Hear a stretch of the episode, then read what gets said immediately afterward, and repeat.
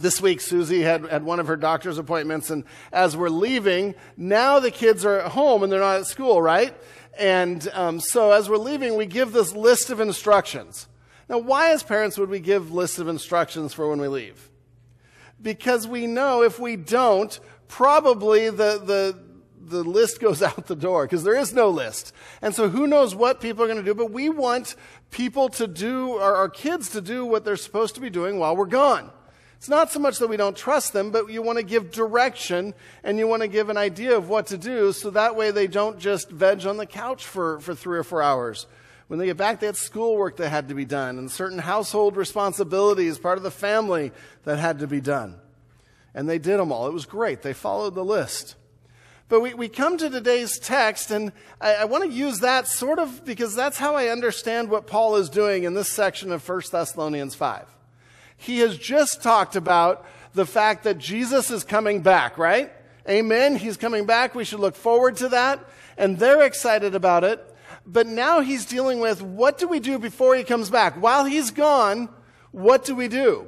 Because the, you could see if, if we thought Jesus was coming back this week, then hey, we do nothing and we can binge watch Star Wars, Lord of the Rings, The Avengers, and Little House on the Prairie yeah, that's sort of where my house goes. Um, all those things. We can binge watch those and don't have to do any responsibilities because, hey, Jesus is coming soon. But Paul here wants the church to understand no, there's things that we should be doing. We should be working while we're waiting, which is the title of this week and next week. We should be actively pursuing our walk with God. We should be doing the things that we're supposed to be doing. See, Paul is also gone, right? He was ripped away after a, a, few weeks of ministering to them, and, and he's down at Corinth probably hearing the reports. And so he's trying to tell them not only what to do when Jesus is away, but what to do while he's away, because he wants to come back. And so we end up in this section, and, and those of you that have pulled up your sermon notes, don't panic yet. I know it looks like nine points. It's really two with a bunch of subpoints. So, so go with me on this. Um, because what Paul is doing here is he gives a checklist. Do this, do this. Watch out for this, do this. And, and as we study it, we would call these staccato instructions. And if you've, if you've done anything with music, staccato means just quick, one right after another. And Paul is reminding them remember this, remember this, remember this. Don't forget this. And it's like a checklist as we went out the door to our kids. And, and so Paul is giving us just a wonderful idea. How should we stay busy? What should we stay busy doing while we're waiting for Christ's return? How do we wait well? And so we're going to be looking at 1 Thessalonians chapter 5 verses 12 to 15 today. 1 Thessalonians 5, 12 to 15. Encourage you even at home, open your Bibles, open your app, make sure you're following along. But we want to look at some of these instructions regarding community and how to treat each other and how to act in, in community.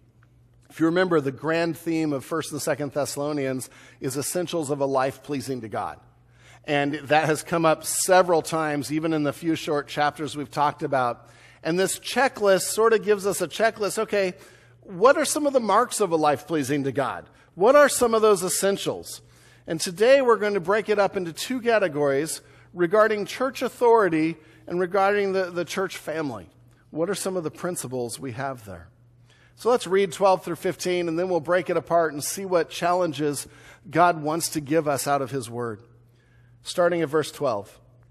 We ask you, brothers, to respect those who labor among you and are over you in the Lord and admonish you, and to esteem them very highly in love because of their work. Be at peace among yourselves. And we urge you, brothers, admonish the idle, encourage the faint hearted, help the weak, be patient with them all. See that no one repays anyone evil for evil, but always seek to do good to one another and to everyone. Amen? That's a list of nine instructions that we're going to go through today. And like I said, we're going to break it up into two parts. The first is regarding church authority, we're to respect. So, how do we respect church authority well? And, and I just have to address, sort of, for me, the elephant in the room right from the start. I recognize that that I am a church leader talking about church leadership.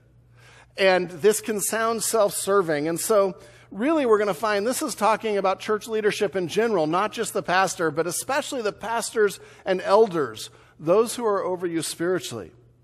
But, but the other reason I'm okay going over this passage, well, several reasons. One is it's the next passage in, in the book, and we don't skip passages. Um, or there's one that we'll go back to once the kids have their own time. Um, but the other is village. For me, this section is a commendation to you, not a challenge to you.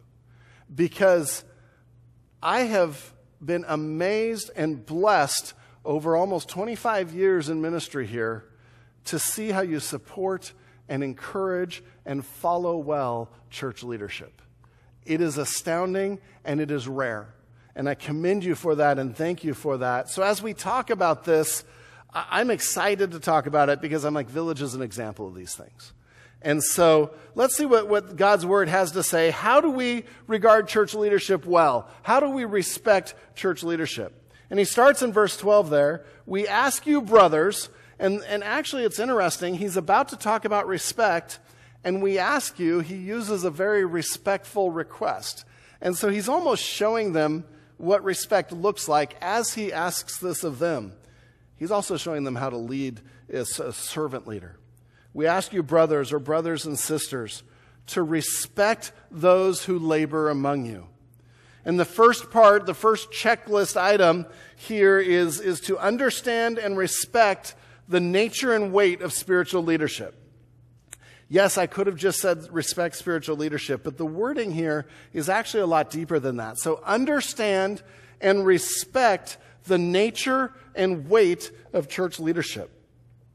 And, by this, especially when we look at the word respect, that's a unique word there that says not only to respect, but to appreciate. So appreciate what someone is doing, but to know. And, and to know wouldn't translate into English well, but the idea of understanding, I think, is a good explanation of that. Understand those who labor among you. Understand what they do. Appreciate what they do. And he gives three functions in verse 12 of what they do just to help them understand, right? Now, now, keep in mind, this has got to be a challenge for this church. Paul's there three to six weeks, gets ripped away, just started the church, maybe put some leaders in, into place, but probably not many, and all of them are baby Christians. And so you have leadership that is taking on the, the role of leadership with no, virtually no training, no experience, and, and suddenly you're like, well, Joe was my friend and now he's an elder over me. What's going on? And, and and so this had to be a challenge for the church, which I believe is why Paul's addressing it. He probably got word from Timothy saying, yeah, there's some, some challenges with leadership here. And so he begins to describe what leadership involves in a church and encouraging people to respect those leaders over them. Three functions. The first one is those who labor among you. And that word for labor is very specific and very intentional. It means to work hard among you, laborious toil. And, and I hesitate to use that word because it's, Paul's not saying that leading in a church and, and shepherding is a drudgery or a pain in the neck. That's not what he's saying. He's saying it's hard work that should take most of your thoughts and time. Um, and and he, he doesn't back off on that. It's, it's, you, you don't lead a church, you don't watch over people spiritually for an hour a week and you're done. You can't do it nine to five in a week either. It's something that if we, if we lead well, people are in our hearts. They're family, your church family. And, and leading well means to, to be a leader like that 24 hours a day, seven days a week, to care I think of, of being a dad, and there's so many comparisons between being a father and being a leader in a church. As a father, I need to work hard at being a father. I, that needs to consume me. I don't have certain days uh, or certain hours of the day where I'm like, I'm not a dad. You're on your own, kids. By the way, you know, have, have a good lunch. Hope you find something. No, I'm their father, and I'm responsible for them. And there's a weight to that. And Paul is saying, respect those who labor, who work hard. Guys, hard work is a beautiful thing. I think our culture is scared of it sometimes today. Hard work is a beautiful thing and never to be shamed. You know, what Paul is getting at here, and, and I say this hoping that you understand where I'm coming from ministry challenges your time. Ministry challenges your wisdom. Ministry takes emotional strength. It takes intellectual strength, and all of those things can drain you. But that's okay. Because when you love someone, that's what you do. And so Paul is saying, respect, understand where church authority is at because of the weight, understand the weight of their job. You know, there, there's, there's two extremes of how we can deal with this, right? And, and yes, pastors, I've seen pastors and leaders become workaholics and overdo this. And, and I've seen some that, that struggle to, to manage their time. And, you know, sometimes there's the comment, and I know it's always funny, but, oh, you, you only work one day a week. And I know people at Village don't believe that, but I've talked to people at other churches that are like, yeah, I think my pastor only works one day a week. Now, I know that's not true. I, I, know that they, they just don't understand the scope of the ministry. When you're family, you're family, and it doesn't stop. He goes on to say, Respect those who labor among you and are over you in the Lord. And that is a challenge right there. Who are over you in the Lord, who care for you in the Lord, who lead, protect, and care for. Those in leadership over you spiritually, they will stand before God and answer to God for your souls. That is weighty. I mean, that means something. And he says, over you in the Lord. He's talking spiritual authority here. That's how we know that. And we'll look at a verse here in a minute that talks a little bit more about that. But respect church leadership because they're, they're caring for your souls, they're over you. Third one he mentions is they admonish you. So they labor among you, they're over you in the Lord, they admonish you. And, and the word there again is a correction. You know, something we all love, right? We just can't wait for someone to come and correct us. Someone to challenge our way of thinking. Someone to say, hey, let's go back to the Bible and make sure we're being biblical on this. And, and this correction can be administered either by word or by deed and, and it is in a way that's not lording it over or challenging um, as, as far as, yes, I'm going to hit someone hard. I'm going to to really give them all I have. No, if, if, quite frankly, if we, if we like to admonish and challenge people, we probably shouldn't be admonishing and challenging people because our heart's not in the right place. One author said this, this word of admonition is designed to correct while not provoking or embittering. Again, dads, that's how we should be with our family. In fact, we have verses that say, Do not provoke your children to wrath, do not embitter your children.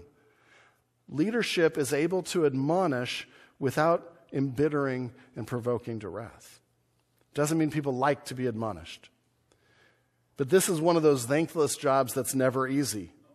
It's like on the elder board, do we say, okay, who's going to, to go talk to so and so about this? And not, not that it happens a lot, but you just don't get a lot of hands raised. Like, yeah, let's do that. Um, this is not an easy job, and we need to understand what church leadership is going for.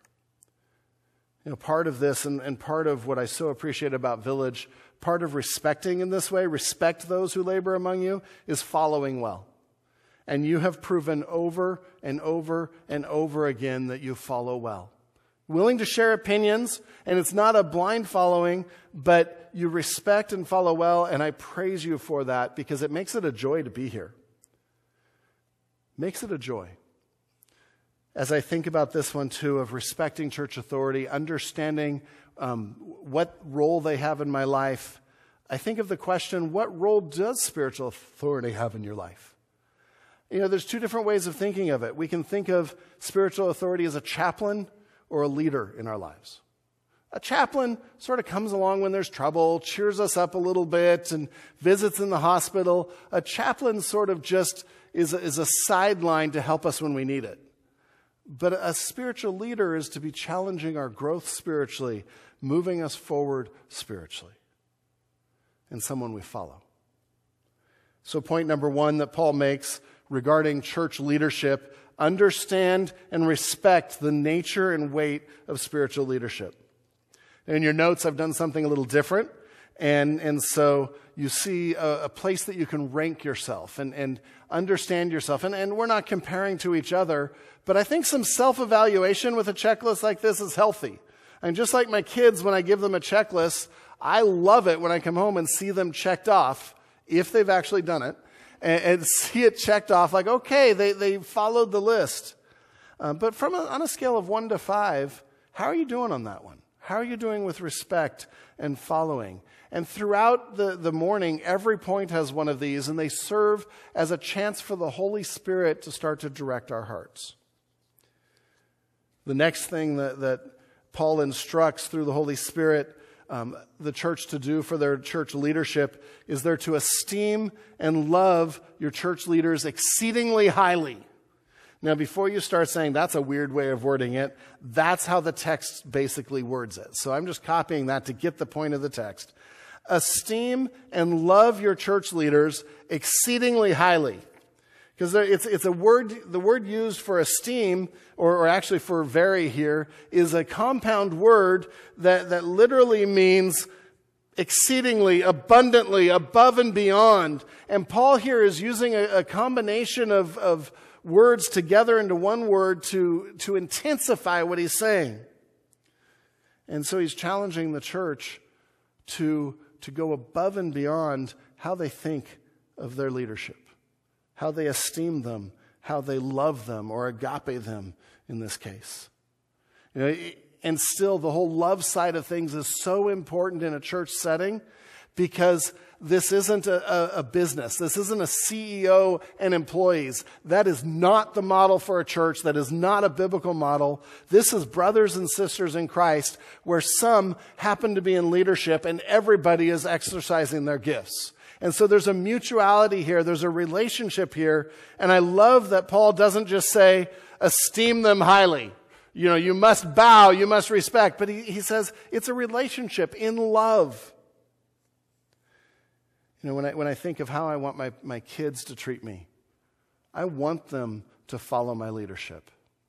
But I also want a loving relationship there. I, I don't want a cold, sterile relationship where it's just an obedience that, ah, dad said to do this, I have to do this, and it's not out of love. And that's what Paul is getting here. And, and esteeming and, and loving church leaders, following and obeying, this is hard because we live in a culture that, that validates and esteems independence over leadership. We, we esteem that I should get to do what I want to do. And so it is, we're, we're, we're fighting a trend whenever we follow any leadership. We're fighting this. You know, it's why some churches I talk to, some pastors often get texts, well, you're doing this all wrong and I'm not going to be part of it unless you change. I have never gotten that at Village. Thank you. Um, I've been wrong on decisions. I haven't always been right, but I've never gotten, I'm not going to be part of it unless you do it my way. And I so appreciate that because that is esteeming highly, that is loving, that is following well. And so that verse says, esteem them highly in love because of their work. He goes back to remember what they do. And so thank you for your support, for the lack of criticism, but still the thoughtful interaction. I'm fine with differing opinions. We need to be. We're different people. But I can't even imagine what it would be like to lead a critical people. And I praise God I don't have to know that right now. You know, one of the things with leadership and just um, sort of some, some transparency, during this time, we as leaders are, are spending so much time talking about what to do as a church, how to do this, how to keep unity in the church, how to come together well, those four principles I talked about. And I think all of us would say we have never been more aware of our inadequacies. We have never been more aware that we don't have all the answers. My PhD in, in vir- virology or whatever, oh, wait, I don't have one. Um, and we're trying to make these decisions that honor God and are best for the church. And it's humbling. It, it is humbling, but in a good way to force us to rely on the Holy Spirit. And so, thank you for supporting and following. even if we have to change direction sometimes, because we're trying to honor God the best that we can. And you make it a joy to do that. Thank you. The passage goes on to the third point that I put under leadership because I think he starts a new point in verse 14. And so, respecting leadership, the, the third point is live at peace with each other. Live in peace with each other. Now, we, we might say, okay, what does that have to do with respecting leadership? Village, it has everything to do with respecting leadership. Because it's, it's the church family getting along. Division tears an elder's heart apart. It makes it hard to lead. And, and this, live in peace with each other, is a wonderful guidance both for the leader and for the follower and for everyone together. The, the context here probably includes all of that. And so we lead with gentleness and grace. We follow well with, with support and submission. We treat each other well because we live in peace with each other. This is vital to a church functioning well. But when people are at peace with each other and getting along, it brings joy to a leader's heart like no other. I'm going to embarrass my kids here a little bit. I'll owe you a dollar. I didn't get this one cleared. Um, the other day, Susie and I are at the table and we're watching, and, um, and th- this sounds really simple, but we watch our kids run outside and play on the trampoline together and enjoy their time together. And it was amazing. We took out a camera and took pictures. Um, not that they don't always get along, but that moment of seeing peace and seeing cooperation and seeing working together was such a joy. It's the same way in a church. When we, when we as leaders see people coming together and at peace with each other, oh, it warms the heart. It warms the heart like, like nothing else. And so live at peace with each other. Am I someone making peace in the church? Am I someone helping people relax, helping people be themselves and, and follow God, or am I making situations more tense? Something to think about. I want to end this section on church leadership and, and how to um, please God in our response to church leadership with Hebrews 13 and going to another passage that talks about some of these same things and many of the same things and um, a, a passage that quite frankly scares me at times but is so instructive. Hebrews 13 verses 17 and 18. Obey your leaders and submit to them. And he's talking church leadership here, as we'll see in a second. For they are keeping watch over your souls as those who will have to give an account. That's the part that, that gives me fear and trembling, but in a good way. For they are keeping watch over your souls as those who will, have to give an account. Let them do this with joy and not with groaning, for that would be of no advantage to you. Yeah. and, and sometimes we stop there, but I want to include 18 because this is what I'm asking of you today. 18, pray for us for we are sure that we have a clear conscience, desiring to act honorably in all things. And I've got to ask you, please pray for us, especially in the next few weeks, especially with decisions that there are so many different inputs and so many different ways of looking at. Please pray for us. And it gives you some things to pray for that we will have a clear conscience, that we will act honorably in all things. We don't have it all down and we need your prayer. And this is where the body needs each other. That's the section on how to, to respect church leadership, what, what a godly response to church leadership is. And you can again use the scale one to five to say how you're doing on each of those because I think that allows the Holy Spirit to convict and change us. But then in verses 14 and 15, Paul goes to, okay, that's regarding church leadership. What about church family? What are we supposed to do with church family? And we're to build up church family. And he gives us six just quick things with church family uh, of how to do this. And he starts with, and we urge you, brothers, and this is a stronger admonition, admonition than how to treat church, church leadership. But we urge you, brothers, and he goes into this list.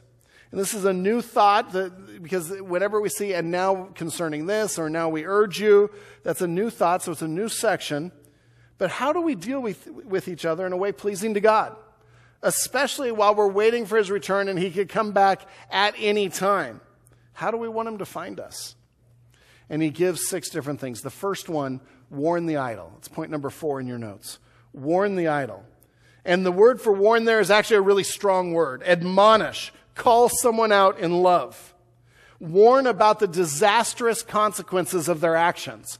That's a definition that I found in one of the, the commentaries that I just love. Warn them about the disastrous consequences of their action. Because that gives the seriousness of the warning, right? If I'm warning someone that, oh, you know, maybe you're having, uh, you know, a little bit too much sugar in your, your drink or whatever, that, that can be a casual warning. But if I'm warning someone not to fall off a cliff, I'm yelling and screaming and, and grabbing their attention, right? D- different levels of urgency. This one's the second one. Admonish the idle. Now, there's, there's a lot of uh, interesting things about that word idle. And um, there's, there's like we have in English words, there can be several definitions. And in this case, we're not quite sure which definition he's using because both apply. But it literally meant to those that get out of line. You might, well, what does that have to do with idle? And it was used of um, when a military formation was in rank, someone that just chose not to be in rank, chose not to do what they were supposed to do. And so they're out of line, they're undisciplined, they're careless, so it could be a soldier, it could be a student that fails to do his work, fails to do something that you're supposed to do. So it's a, a person who sets themselves outside the necessary and given order. And so, you, so some translations translate this unruly or um, rebelliously. And it can mean unruly and rebellious. It can also mean being lazy and not doing your responsibilities. So this word has all of these things wrapped up. Which is it?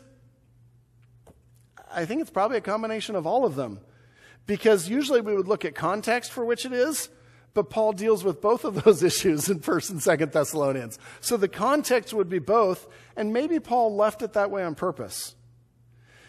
To say, don't be unruly. Don't get out of line. Again, honor your, your authorities, though your leaders well. But also, there was, there was clearly an issue where people were being lazy and people weren't doing their work because, oh, Jesus is coming back soon. And so he says, admonish the idle and take it seriously. These are the people that are too busy doing things they shouldn't be doing to be doing the things they should be. And that actually gets both parts of the definition in. People that are too busy doing the things they shouldn't be doing to do the things they should be doing. one um, Alaskan dog musher. And, and I, I loved this illustration because I remember holding some huskies up in Alaska and going on a sled ride. But one was describing the differences of, of huskies in the straps of a sled. And he said, Some of them are known as dishonest dogs. Didn't know you could have a dishonest dog.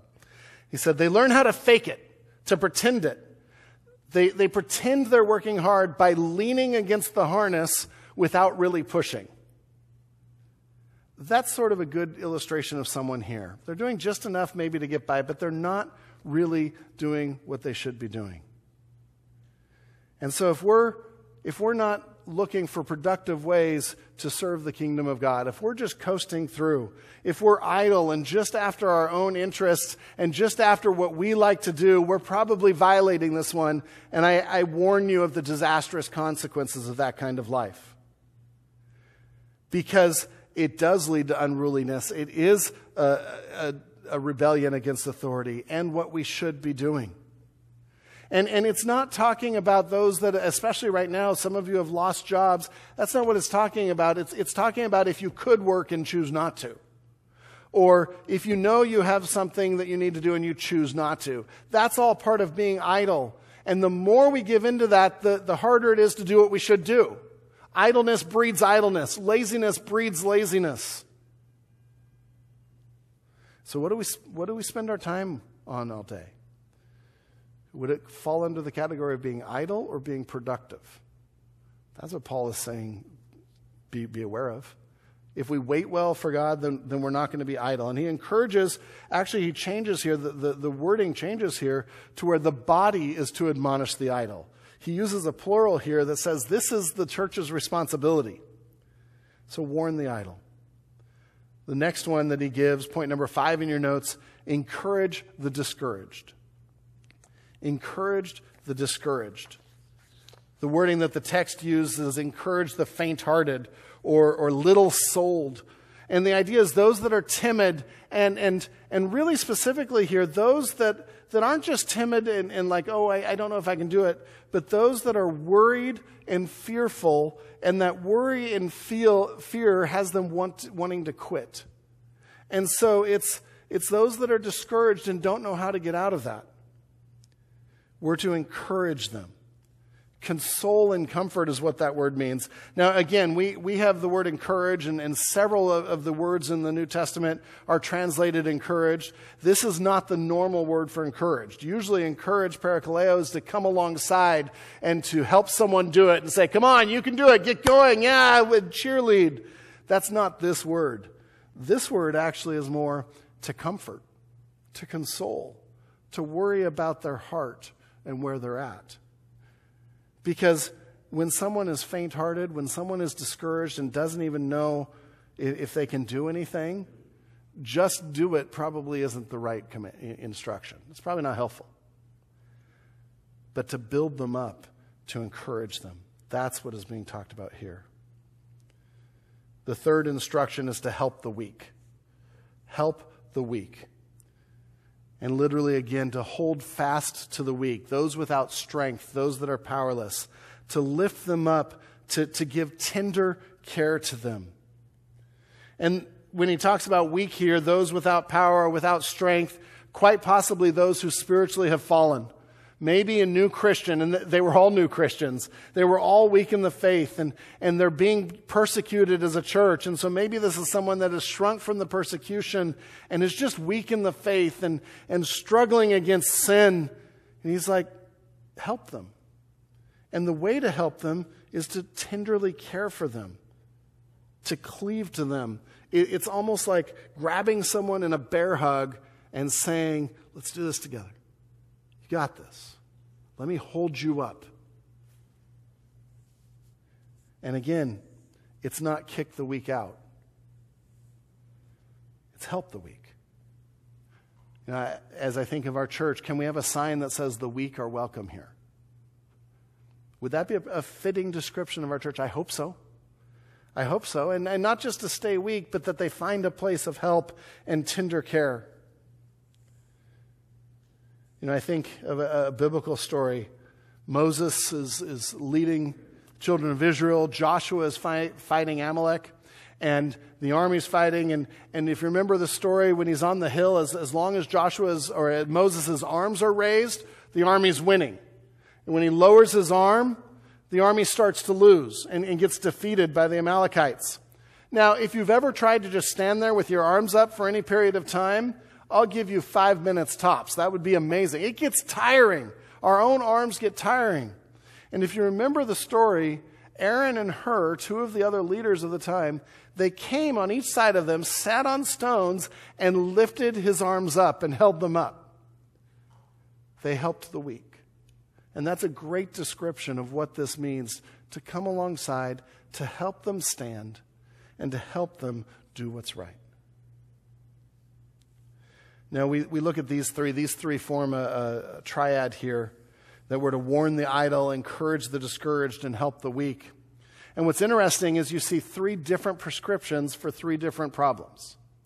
So you have warn the idle, this strong admonition, a little bit in your face, encourage the discouraged, be more sensitive, worry about how they're feeling, build up and cheer them up, and help the weak more come alongside and stand with them and, and um, somehow equip them to stand.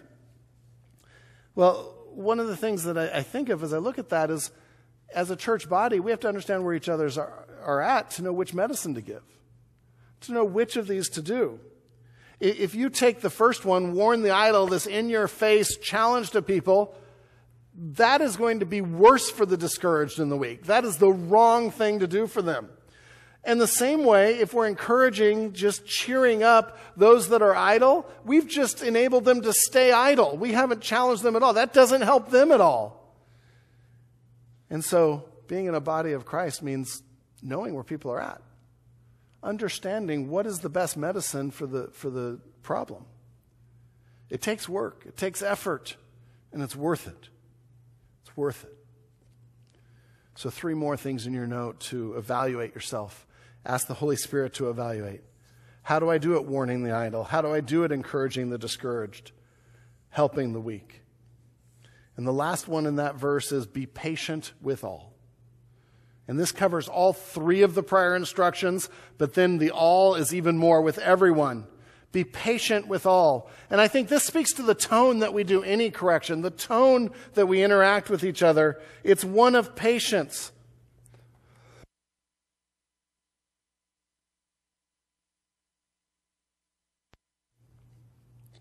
Sorry. It's one that understands and gives grace to people because we don't solve these problems overnight. We don't just say, okay, work on that. Yes, tomorrow we're good.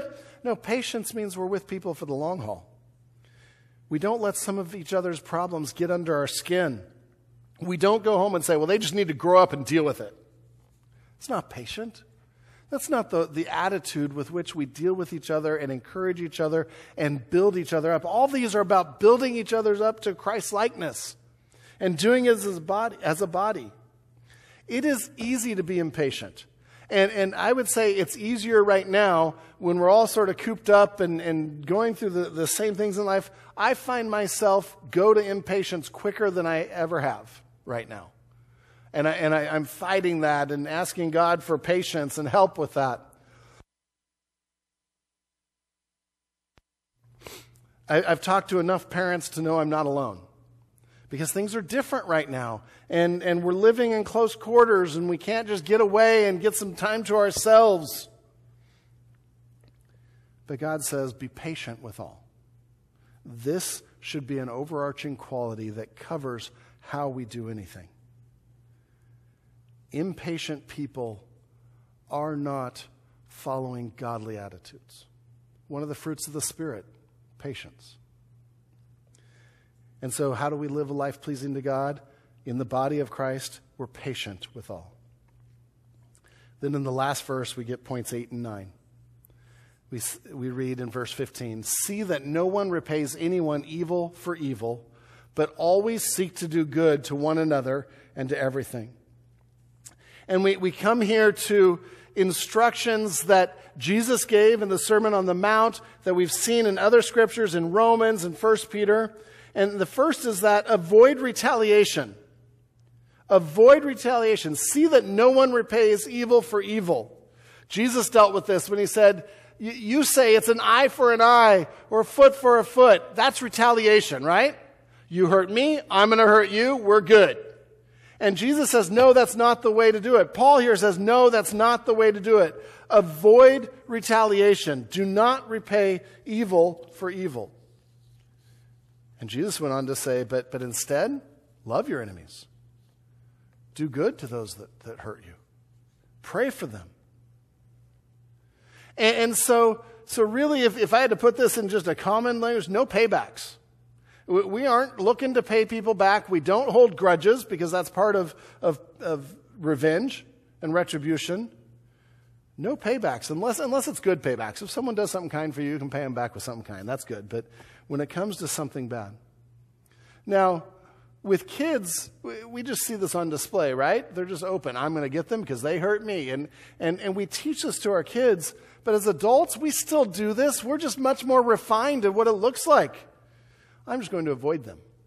No one knows. I'm going to give them the silent treatment. I'm going to give some cold stares when I can, or maybe um, some passive aggressive comments on Facebook. Hey, no retribution. Do not repay evil for evil. It always destroys the body of Christ. And then he goes to the positive side of that same command, the flip side do good to each other. Always seek to do good to one another. I'd underline the word always there because that covers the times when you like them and the times when they annoy you. Always seek to do good to one another, speaking of in the body of Christ, and to everyone, extending outside the body of Christ, outside the church. Being kind to, to someone is a good way to, to put this. That's seeking to do good to one another. It's active acts of doing good for one another. In Luke chapter 6, verse 27 and 28, we see both of these concepts as Jesus again is doing some of the same teaching he did on the Sermon on the Mount. But I say to you who hear, love your enemies, do good to those who hate you, bless those who curse you, pray for those who abuse you. Paul worded it, but always seek to do good to one another and to everyone. And that word for seek is, is more than just try. That word for seek is to pursue vigorously, to do. And, and so, if we could quote the master philosopher Yoda, do or do not, there is no try. This is a do, it's not a do not. But make sure, make sure that we are always seeking to do good for one another. So this week, try this with every interaction you have, and I mean every, because it says always, with every interaction you have, try to, to be kind, to do good. Every, uh, one of my personal things is whenever I have someone checking me out at a store or something, I want to make them smile. Usually I can. Every now and then you get someone that, okay, I just need to pray for because they're having a terrible day, obviously. But can I do good to everyone around me? Guys, that's part of our testimony too, isn't it? Because if God has done so much for us, can't we do good to others? Can't we do good to others?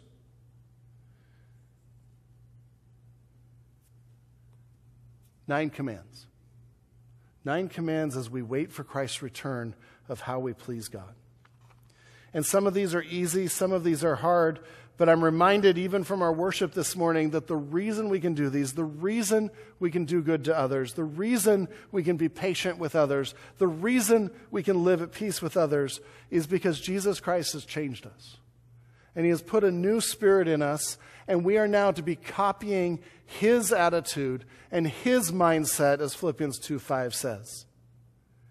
Because Jesus came and died on the cross for our sins he took the sins that we, we haven't paid for, that are, the only payment for is death. He paid that price on the cross.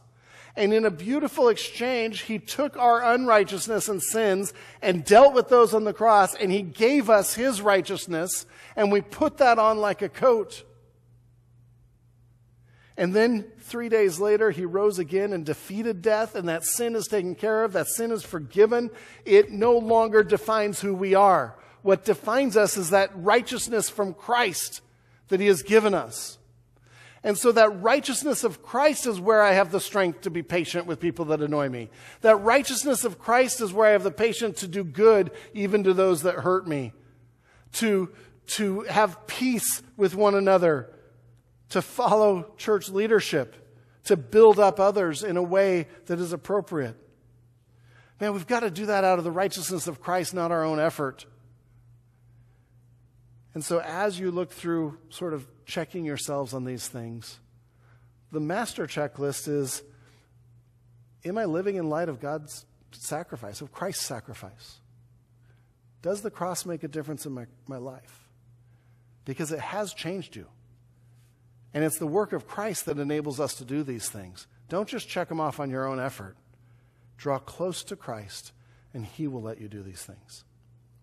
So we're waiting for Christ's return we wait well by working while waiting, by working on these things. Today's text with, with church leadership and with each other. Next week's will be in our, our personal life with Christ, in our spiritual life. But these are great checklists to remember. Let's pray. Lord God, I pray that you would um, just bless this body. Thank you for their diligent effort to follow these texts. Lord, I, I see it over and over, every one of these nine things. And so, Lord, I pray that you would help us to reaffirm these today and do them even more. Lord, I, I pray that you would um, mark Village Bible Church as a testimony for you and use it as a light to this neighborhood, to our own communities, to Orange County, Lord, as a light that proclaims what it means to follow Christ. Lord, even as we deal with difficult situations in our world around us, help how we deal with those be part of our light. Lord, thank you for your word. Thank you for your Holy Spirit that enables us to do these things. In your precious name, amen.